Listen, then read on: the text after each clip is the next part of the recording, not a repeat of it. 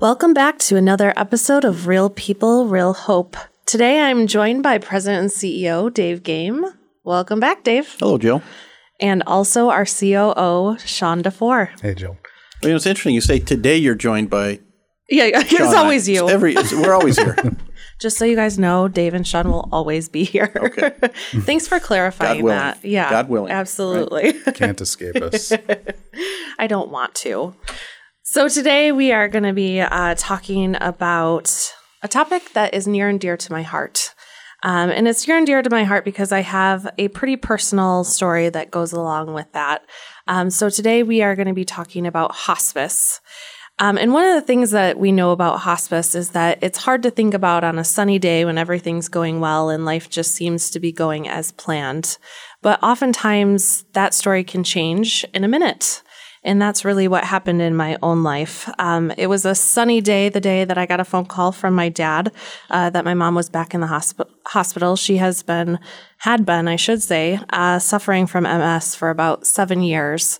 I mean, she had been in and out of the hospital, but one of the things that we know is when my dad calls and says, Your mom's in the ambulance and on the way back to the hospital, um, that kind of started to feel like a normal day for us. But the day that she, um, that story changed. Uh, it just felt really different. It was it was sunny. It was the middle of summer, um, and I got that phone call. And what I didn't know when I got to the hospital uh, is just how severe things had gotten for my mom. And so when you say that life turns um, on a dime and unexpected things happen, that's certainly what happened that day. So just six hours after entering the hospital doors, the doctor looked at me and said the words that I was never prepared to hear. Um, your mom's dying, and we need to think about calling hospice. And on that day, I had no idea really what hospice was. I had heard about it, um, but it was just one of those moments in life where I was just caught completely off guard. I had no idea what questions to ask. I had no idea how to react. Um, and I said when I got into this work, I never want someone to have that experience ever again. Um, that before you get into that experience, you need to know what questions to ask. You need to know who your hospice provider would be um, so that you're prepared. So, Dave, I know that you kind of had a similar story um, in your own family with your dad. Um, and I want to just dispel some of the myths because uh, everyone kind of has their own idea about what hospice is and isn't. So, can you tell us a little bit about your story? yeah, sure. So be- before I get into that, let me just provide a little bit of a frame. So, because this can be a very heavy conversation, right? And some of that we can't help.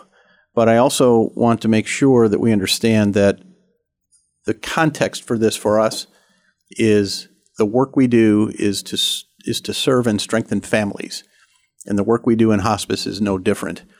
And, and the other frame I think that we never want to lose sight of is we do this work. We do all of our work, but particularly hospice through the lens of faith. Absolutely. And that doesn't mean that everybody that comes to us shares that faith, um, but the lens through which we look when we do important and sometimes really hard work is is that through faith. And I'm blessed to have that same lens on in my my life, right? And so, uh, yeah, you know, our story with my dad was um, similar but different in, in that um, he had been um, diagnosed with cancer in January of the that year, and he uh, was approaching death in December, and so it was it was it was a little more predictable um, in hindsight, anyways. Um, but the other difference, Jill, from your story to mine, is that I did know about hospice.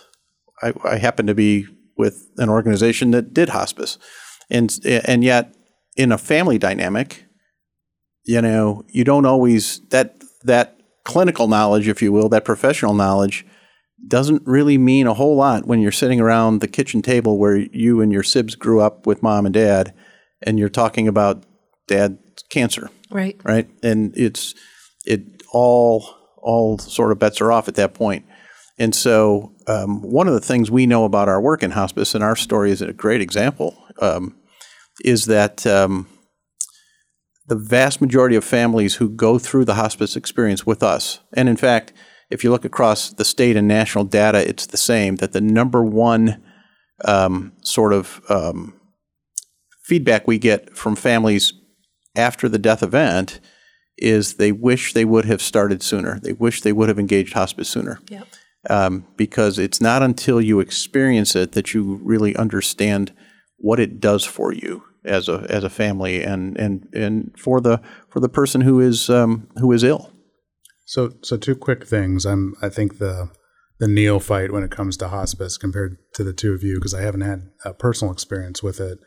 But first of all, Jill, thank you for sharing your story. I think people people we had a whole podcast about Dave and I with our spouses, and we haven't really delved into your history. So it was nice that you shared a little bit about yourself. First. Yeah, we should do a whole like a mini series. We should. Jill. The Wow. all about Jill. Nope. deep and complex Jill. People are No waiting. one wants we'll come to back to hear that They sometime. want to hear it. Yeah.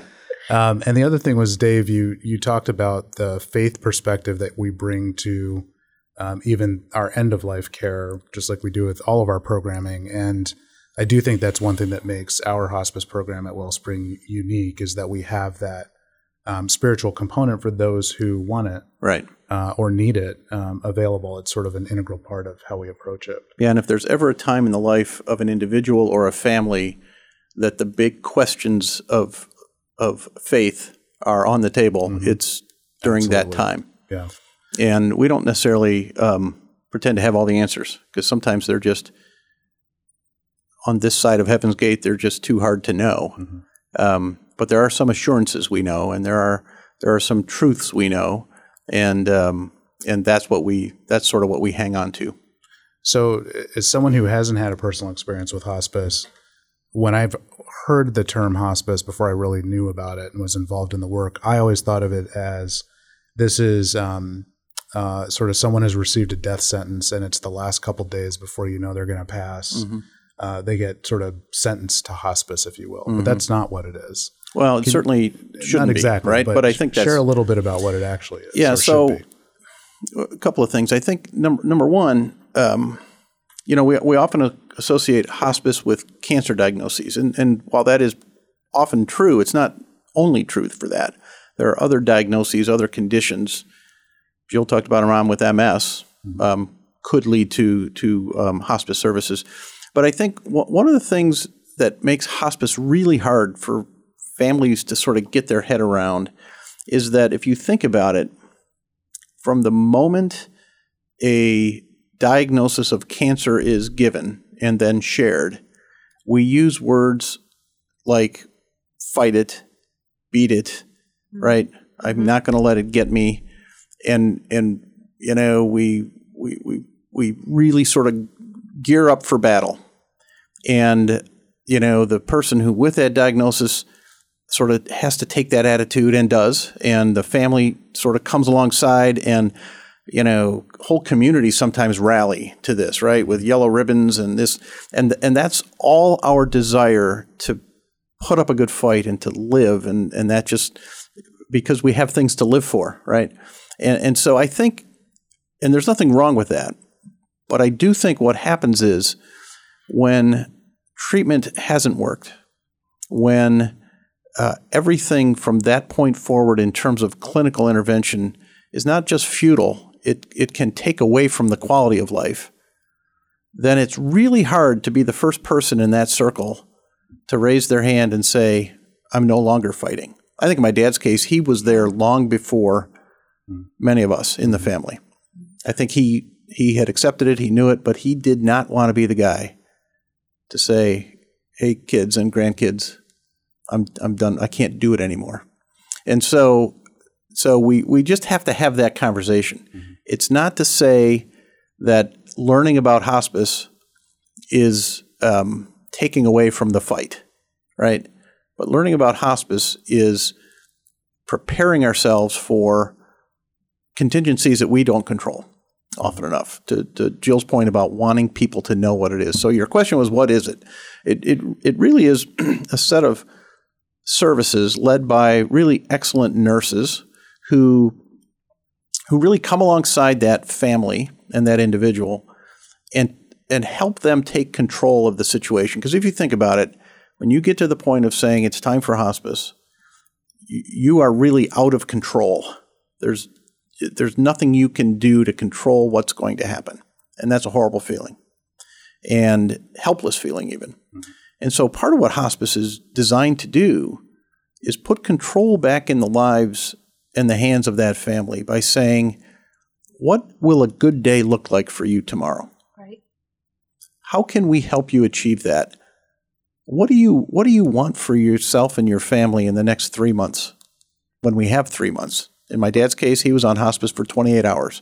We never had that opportunity to sort of think together as a family of how will we manage this, right? So, so it, it, first and foremost, it starts with those sort of quality of life and time questions. We're less concerned about, well, at that point, we're not concerned about cure anymore. We are concerned about quality. Pain management is huge. Mm-hmm. And, you know, in our own hospice, you know, we see 98, 99% uh, pain management on, on the uh, uh, scoring and the assessments we do. Nobody should be in pain and there's no reason for it with the arsenal of of protocols and pain meds that are available to us now. Mm-hmm. And so it's it's pain management, but it's really saying to that individual and that family, what's a good day look like for you tomorrow? How can we help you achieve it? And how do you want to spend this time? Right? We had a we had a client not long ago whose answer to that question was, I just want to I want to watch football with my boys on Sunday afternoon. I don't know. He must not have been a Lions fan, right? Because why would you do that? but that's what he wanted because that's what they'd always done. Mm-hmm. And to make a couple or a handful more of Sunday memories yelling at the TV about football was what mattered to him. Mm-hmm. And so then it's a matter of managing that whole week with pain meds and, and protocols to make sure that Sunday's going to be the best day so they can do that. So it's really about wrapping services around uh, that individual and that family to give them what they need to live each day to its full, which frankly is sort of very biblical for all of us, isn't it? Yeah. Well, I, I wish that we had the opportunity to have this conversation with people um, before they were ill mm-hmm. and facing the choice of hospice. I think about, uh, you know, we shared in the first podcast episode that my wife is a cancer survivor and she's built this network of people that uh, mm-hmm. support each other across the country, sort of young women cancer survivors. And there there have been a couple stories um, that I can recall of women who relapsed um, or had a recurrence and uh, had young kids and spouses at home. And it, I think if they if they had known if they had had the choice to spend the last few months of their life differently. Mm-hmm. Um, the families would have looked very different in the year or two after their passing, and I think um, uh, the person who needed that care uh, would have had a very different end of life right. experience.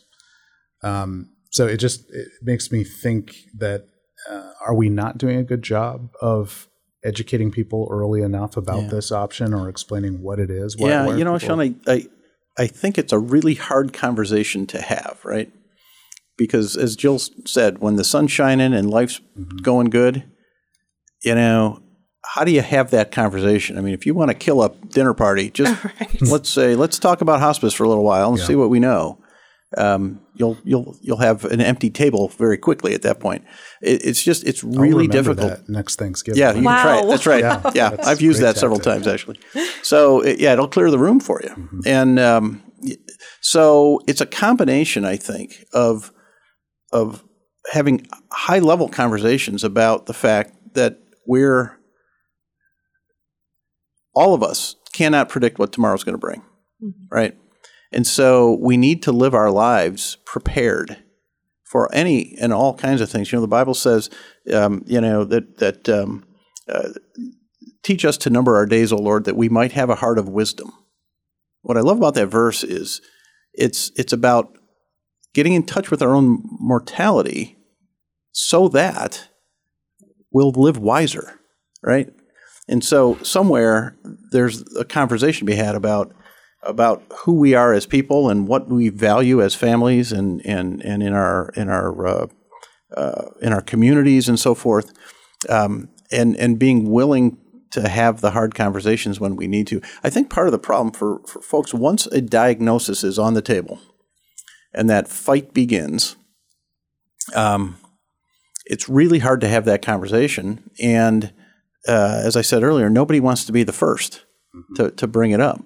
And, and our, frankly, our, um, our medical um, community, particularly those who are in the fight, are not equipped to bring it up. Mm-hmm.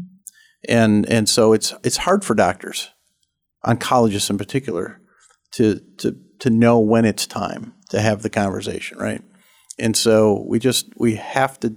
You're right. We have to do a better job of it, and and help people understand it's it's it's part of our own sort of life planning. Yeah, and I think that's a really important part because with my mom's story, she was 55 when she died. Like no one was expecting for her to pass away from MS, mm-hmm. right? And so I wish on the days when it was sunny and when she was feeling good and when my family was together that we would have those conversations not in a time of stress. Um, by the time the word hospice was uttered from the doctor's mouth, mm-hmm. my family was in trauma mode. It was, what do you mean my mom's going to die tonight? What do you mean that she's that ill? You know, everyone's having their own their own, their own experience, you know, and then we had to come together as a family and make this really difficult decision on behalf of my mom who couldn't speak. And so it is those important conversations. And Sean, I have to, I have to go back to the work that we do just in trauma in general. Mm-hmm. Um, we see it with our child and family work. We see it in our senior service work. And it's all about this kind of family dynamic under stress. Um, and I, I go back to what Dave is saying about you have to have these conversations and you have to have them early and not while you're stressed or in a traumatic experience. So, can you talk a little bit about just kind of that family dynamic and why it's important that people have those conversations early on? Yeah, well, and I, I think uh, when you talk about trauma and stress and how that changes the way a family functions when there's extreme stress to the level it could be considered trauma happening. Um, and what we know about how trauma impacts the brain, not just in the long term for people who experience it, but in the short term, it, it puts people in a place and it puts families in a place where making tough, rational decisions about what should happen uh, is really difficult. Um, so, uh, you know, some getting that diagnosis and being told there's not anything else that we can do, there's nothing more mm-hmm. we can do, or uh, the prognosis is not good um, that is an extremely unusual situation that people are not routinely prepared to be able to deal mm-hmm. with in a rational way. That's a traumatic experience. Uh, and so when that moment comes to expect that that family, that individual, those members of that family are equipped or um, even mentally in a place to be able to make rational, good decisions for what the next three months, two months, 24 mm-hmm. hours should look like, uh, is in a, uh, it's a little bit unrealistic. Um, and and there are some families that are able to, but in general, um, being able to have that conversation on the sunny day when mm-hmm. your brain isn't drowned in uh, cortisol from the trauma that's happening um, right. in real time uh, would be a real gift. Mm-hmm. It'd yeah. be a real gift, um, not just to that person who's who's suffering, but to that family. Well, and Dave, I guess that's a, the next follow up question for you is I mean, you talk globally about kind of what's important to you as mm-hmm. a person and making sure the people that you love know that, what's important as a family and kind of how we treat, mm-hmm. you know, really difficult decisions. But what are some of those questions that we should be thinking about or asking when we are sitting around a, a, a dinner table or with mm-hmm. our loved ones? Well, I, I think it starts with sort of the value construct that one has in life and the value system that – that sort of guides our families in whatever way that may be for any given family. And so I go back to the, that lens of faith, right? And, um, you know, what I want my kids to know, and I know they know this, and what I want my grandkids to know as they grow is that I, I am perfectly ready for what God ordains for my life, right? And and if it's if if if if I go home sooner than I think I will, or sooner than others are ready for, it's because it's because God had ordained that, and and so we start with that, and and helping one another understand that that that's part of life on on this earth, anyways, as people of faith, and so and that um, that while we are on this earth, uh, we believe, and it's right in our um, it's right in our mission statement at Wellspring, that there is a God given potential that we're all living with, and and our and and it's not defined by by health. It's not defined by functionality. It's not defined by power or status or anything else. It's defined by the fact that that God Himself has given us life and, and we want to live it to the full, whatever that is for any given day, which is why the hospice model of saying, what's a good day for you look like? What's a day of purpose going to look like for you? Despite limited, you know, uh, movement and whatever whatever may be going on. And so I think helping families have the deep conversations is really really important and that's that's that's hard to do uh, and it's not a it's not an event. It's it's sort of a process over time. It's part of who we are as people. I know in my dad's case you know and jill i know you've heard me say this before but you know when he was ill my boys who are now in their 30s were 10 and 8 and, and my daughter rachel was 4 and as their dad of these little kids who worship their grandpa, you know, I would have done everything in my power to shield them from seeing their grandpa getting ill and, and deteriorating, frankly. Um, and yet I couldn't, could I? Right. And so what I what I did learn, though, with hindsight, is that my dad was teaching them lessons through his illness that I had no idea were going on lessons about faith and family and, and prayer and caring for one another and how a family deals with challenge at a, such an impressionable age for them. I could have spent the next decade or more trying to teach that, and I probably would have failed. But in his illness, Dad taught those lessons. And that's why it matters for us to do the kind of work we do with families when when there is illness in the house, when there is challenge and stress, because God's still at work. And I can I can look at those kids now, in their 30s, kids, and um, still see the remnants of of who my dad was to them, because of the way they live their life now. When I I love what you said uh, before, Dave, that you know God has preordained this journey for us, um, so we don't necessarily know when our last day will be. Um, but what hospice does is it returns a measure of control. That's right. Uh, to a situation where people feel like they're out of control. Right. And those lessons that your dad was able to pass on through his illness, um, not everybody has the opportunity to do, but hospice may offer an opportunity That's to exactly structure right.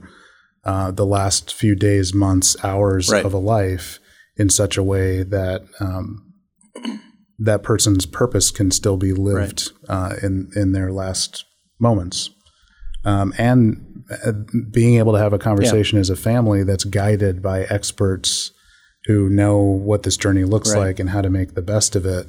I think would help a family that's going through um, those very difficult circumstances make good decisions uh, so that when the time comes, there is no regret about what the end looked like. Yeah, that's right. That's right. And you know the the, the services of hospice. You know, I mentioned earlier. It's obviously it's led by you know very talented nurses who are passionate about this work, but there's a team there as well, social workers, and and in our case, uh, a, a, a very robust chaplaincy and bereavement model to help families move through the stages of grief that often start before death of that loved one, right? Mm-hmm. The anger in particular, and the the wondering, and the uh, the doubt, and and all the things that come with that kind of that kind of an event in the life of a family, and so having those services available at at points in time when you're not even sure you need them, but uh, but they're there for you is is part of why the hospice experience I think is so um, so well loved by people after they've been through it. If you hear people talk like Jill and I have talked about having been through some level of, of this kind of end of life care, um, those who've really experienced hospice, um, they talk in glowing terms about it, um, which is really sort of odd when you think about it because the end is always the same Right. for hospice families. And yet there is a connection that they have with their hospice workers, with their chaplain, with one another that is almost doesn't fit what we know to be the circumstance. But but it's because of what you said, Sean. It gives families that opportunity to to really sort of control what's coming next as best they can, and really taking the clinical burden off of them. They don't have to be clinicians anymore. They don't have to be that intense caregiver. Um, gives them an opportunity to focus on relationships and memories and what matters most. Yeah. And I think that's sort of the magic of hospice, to be honest with you. Well, this is sort of a crass question, but who who actually pays for hospice? So it's a uh, covered benefit under Medicare, um, and just about every insurance out there uh, will will cover benefit uh, will cover hospice benefits for for folks. Um, technically, uh, there has to be a six month terminal diagnosis, um, but we have seen um, we, we we sometimes you know doctors don't always get it right and we've seen people who hit six and seven months. We recertify them, um, and sometimes they're on service for a very long time. Um, most are not. Um, we've even seen um, God intervene, and we have some alumni of our hospice program that um, were in a terminal situation that uh, uh, really miraculous healing has occurred, and um, they were discharged off of hospice. That happens too. Not frequently, but it does happen. And again, it goes back to sort of God's sovereignty in all of this, right? We can get it wrong, and and and He can tell us otherwise. So it it's it's a it's a benefit, if you will, really available to all. Nobody should go without hospice because of of of uh, coverage or dollars. Yeah. Which is, I think, good for families to know. It is so good it, for it doesn't have to be a barrier uh, to families exploring this option. Um, Yeah, I think the other thing, um, Dave, that we need to just touch on is really just knowing that you have a choice. So, one of the things that I wasn't aware of is that when you get to the point that you're having the discussion about hospice, that you actually get to choose your provider in a lot of cases. So, can you talk a little bit about that? Yeah, and and that's really important because you're picking you're picking a partner Right. to walk with your family in one of the most intimate, stressful, emotional, and sacred times in the life of a family. And so, choosing wisely around who you are as a person, as a family, what matters most to you, uh, is really, really important. I think you know our, uh, as I said earlier, to start our our conversation uh, today, the the frame, the the lens of faith is the lens through which we look at all of these things. And so uh, to know that the wellspring way with this is is to understand that each and every day is a gift from God. And our job in hospice and every program we run is to help those individuals live it to the fullest of their potential that day. And we don't always get to, uh, uh, you know, know exactly what that's going to be, but that's that's the approach we bring. And so, families who are looking for that kind of a lens need to find a hospice that have that faith perspective that is going to honor that and help support that for them. So, Sean, you get to work with our uh, teams of people that do this every single day. And so you get to see the amazing people that just are out there serving and literally sitting with families as they're going through really difficult things. So, as people are thinking about just choosing a hospice provider, what would you say about maybe how we do things differently at Wellspring, just as far as our staff and their training and expertise? Yeah. And I, I was actually just thinking as Dave was talking about how special um, and unique the staff in our hospice program are. Um, but what I hear from them, and I, I think they they are a part of our mission, bec- in part because they're faith calling as well. Um, they uh, see it as a gift um, and a blessing to be invited in to a family's life during this very critical and very difficult time. And they are um, superior caregivers Um, they are uh, deeply grounded and rooted in uh, our mission and the faith uh, that our mission grows out of. And I, I believe that's part of what makes them uniquely prepared, qualified um, to be able to walk with families on this difficult end of life journey and advise and support them. And I think Wellspring's uh, family orientation um, and even we've talked a lot about trauma in, in, the last episode. In this episode, the sort of education and understanding uh, we give our staff around um, trauma, what's that, what that looks like, and how to work with folks that are going through difficult circumstances. Mm-hmm. Uh, it just makes our staff and our hospice program the perfect package mm-hmm. for being able to um, to provide this support and the chaplaincy that we have that's part of our hospice program, the social work services that we have that are part of our hospice program. It just all of it comes together to make I think what is the absolute perfect yeah. uh, team to work with families at end of life. And, and our, our, our hospice team would tell you that if you've seen one case, you've seen one case. Mm-hmm. because right. every family is different, every circumstance is different, and they're just they're just amazing at putting together a sort of customized experience. And you know, we haven't talked about it, and we're running out of time, but the the, the conversation about the volunteers we get in hospice, um, who mm-hmm. are just amazing, amazing people who mm-hmm. will uh, who will go through the training and sit at a bedside so a family can get a respite, or or um, you know come alongside somebody. We had a we had a gentleman who um, was on our service, and we found out through the course of working with that family that at one point, if I recall the story right, he had lived on a uh, on a on a boat on on a bay in California, and sort of was a hippie type. I guess is what I would describe, and loved to play the guitar and just hang out and do that. So we found a volunteer who could just sort of hang out and play the guitar with him, and he got his guitar out, and the two of them made music together, and that became a huge memory for that family.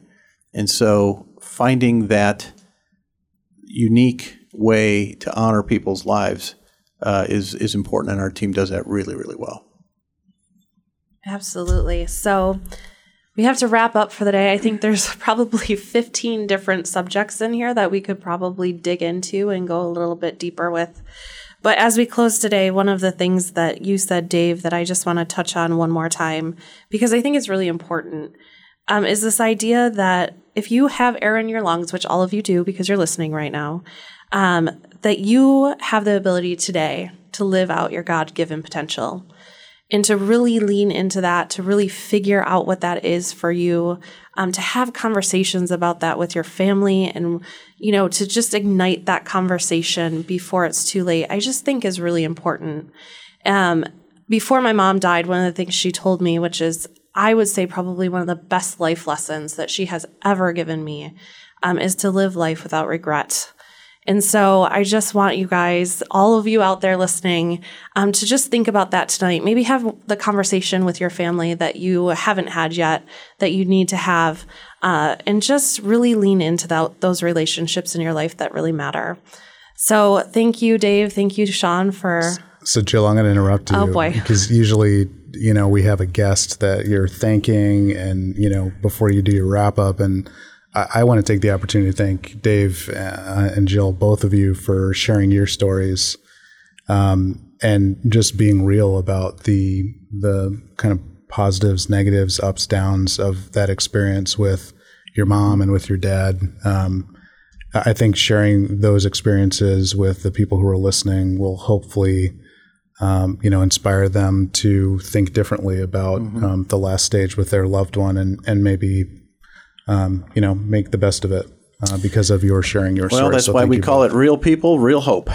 Right? that's right. Couldn't have ended it any better. That's and right. um, you know what? If one person has that conversation tonight, then it's all worth it. So. Thank you all for tuning in. Um, it's a privilege to do this time with you and just to do real, real life. And I hope you all have some real hope. And we look forward to talking to you next time.